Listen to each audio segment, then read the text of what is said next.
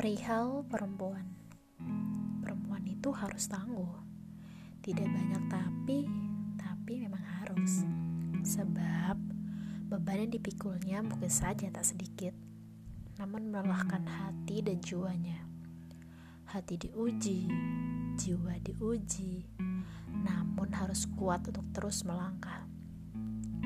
Kamu tahu bahwa ungkapan air mata tak selalu sebagai tangis haru bahagia?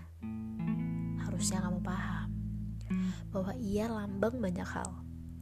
Seringkali bisa sebagai luapan rasa lelah yang seringkali dirasa untuk melegakan. Sebab bendungan air mata itu merupakan luapan emosinya. Jadi kamu tahu kan bagaimana wanita harus tangguh? Karena tak selamanya bahagia di genggamannya. Bisakah perempuan terus melangkah dalam doa? Tak kenal apa yang sedang ia rasa, namun ia bertahan penuh harap. Sosok perempuan hanya butuh penguatan dan sandaran ternyaman atas lelah yang dipikulnya.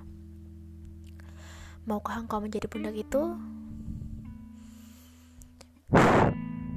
Persiapkan saja pundak lapang untuknya.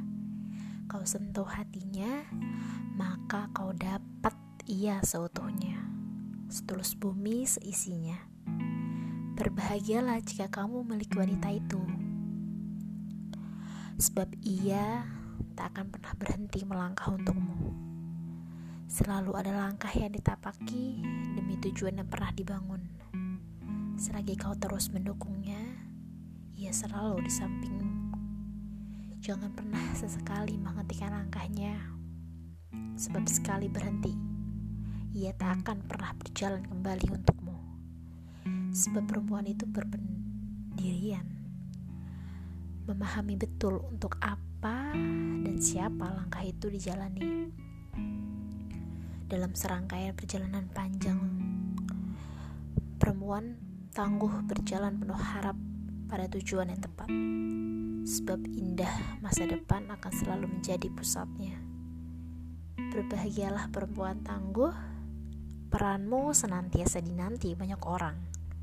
Hai kamu, iya kamu yang aku ceritakan ini. Kamu tangguh setulus hati.